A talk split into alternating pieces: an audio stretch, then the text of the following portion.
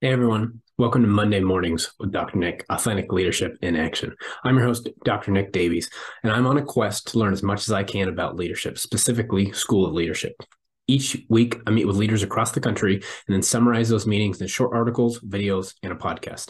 This right here is a short form podcast on leadership intended to give you tips and advice that you can use in your schools right away.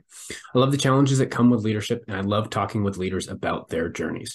I'll use everything I learned to continue my personal mission of having a positive impact on people's lives so they can become the best of which they're capable of becoming. So, ready or not, here we go into this week's topic. Okay, episode number seven. We are in the getting better business. I had a great conversation with Dr. Robert Maddox, uh, superintendent uh, from the southeast of the United States. He's a passionate educator. He's had a long career um, in education from teacher to head football coach to assistant principal, principal at the elementary, middle, high school, assistant superintendent, superintendent, you name it. He has done it, done it all in schools. Um, and he even stated to me, because he remains focused on teachers, you are never better than your teachers. I think that kind of sums up um, the type of superintendent he is. So, a lot of our conversation was focused around the work that you do um, for your district and how you can then use that, use your experience to improve. Uh, so, three big takeaways from our conversation. Number one, we're in the getting better business. Number two, who you spend your time with is important. And number three, why do you have the goals that you have? Let's dive into each of these three for a little bit more detail. So, first up, we are in the getting better business. This is one of the very first things that Dr. Maddox told to me. I, I love this statement. Um, it, it is a great description of what we are supposed to be doing in education, right? This isn't just for the students in our building, but hopefully every day our students are getting better. And what I challenge my teachers to do is continue to improve. And if that's an expectation we have for teachers, then that's definitely an expectation we have to have for ourselves as administrators. Same thing in any leadership position that there is out there. We need to constantly be getting better. If we're staying still, staying stagnant, we're actually moving. We're moving backwards. That's not a good thing. And so there are different ways that leaders can continue to get better. And Dr. Maddox had a few ideas. His first one, which I thought was really interesting, was when you get your leadership position, when you move into a new leadership position, ask questions to everyone. And he stressed that word everyone in that building or organization or wherever you are. And the questions that he said that you need to be asking are what's going well? What are you proud of to, to the other people? What are some challenges? And what are some action steps that can help kids or in, you know, whatever, if it's a different area than schools, what are action steps that we can take to help whatever it is that the focus of your organization is? And so then once you've done this, you then need to follow up and set up systems so pe- so people, teachers, whoever's in your building can continue to organize thoughts and give you feedback. That cycle of feedback is important. And then he pushed he pushed me and talked about 360 degree reviews. So people above you, people who are uh, in line with you, and people uh, who you supervise are all giving you feedback on how you are as a leader, and stressed how important that is. And if there's any area that you're not scoring very well in, that you need to take that feedback honestly, and then there's your area to improve. Figure out how you can get better in that weak area. Next main topic who you spend your time with is important.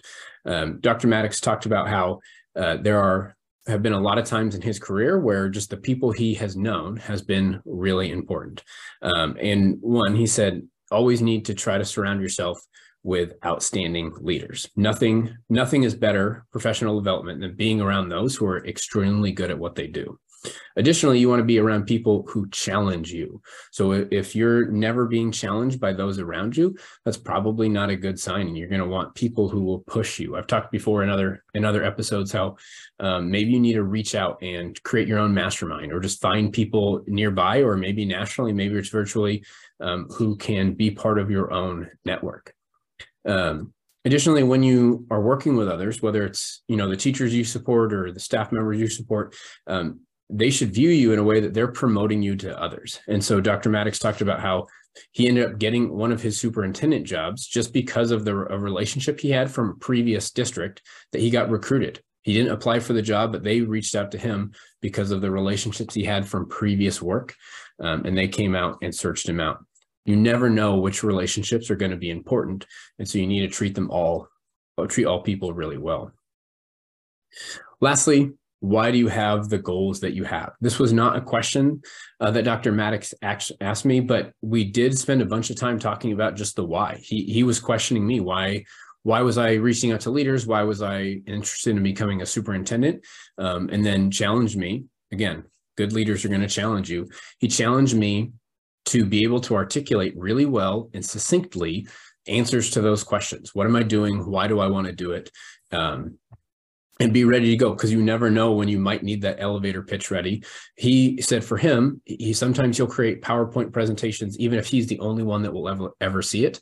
He it's a good way to organize thoughts. So whatever is your method of organizing thoughts, have that down somewhere so you can quickly think about uh, how you can describe why it is that you want to do what you want to do.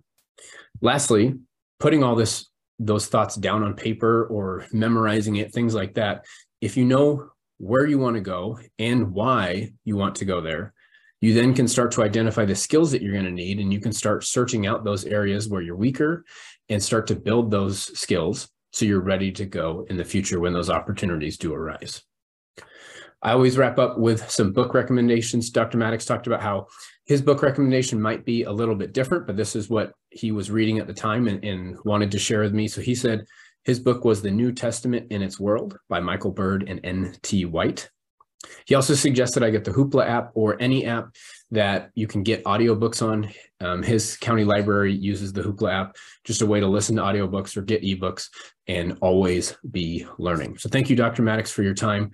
I really appreciate it. Thanks for listening, everyone. Please rate and review this episode on whatever platform you use to listen to it. And be sure to subscribe so you never miss an episode. Who in your network do you know that could benefit from the message from today? Please share this with them. If you want to talk more about this topic or any others I've talked about in the past, reach out to me through LinkedIn. You can find me, Nick Davies, PhD. We see each other again next week. Thanks.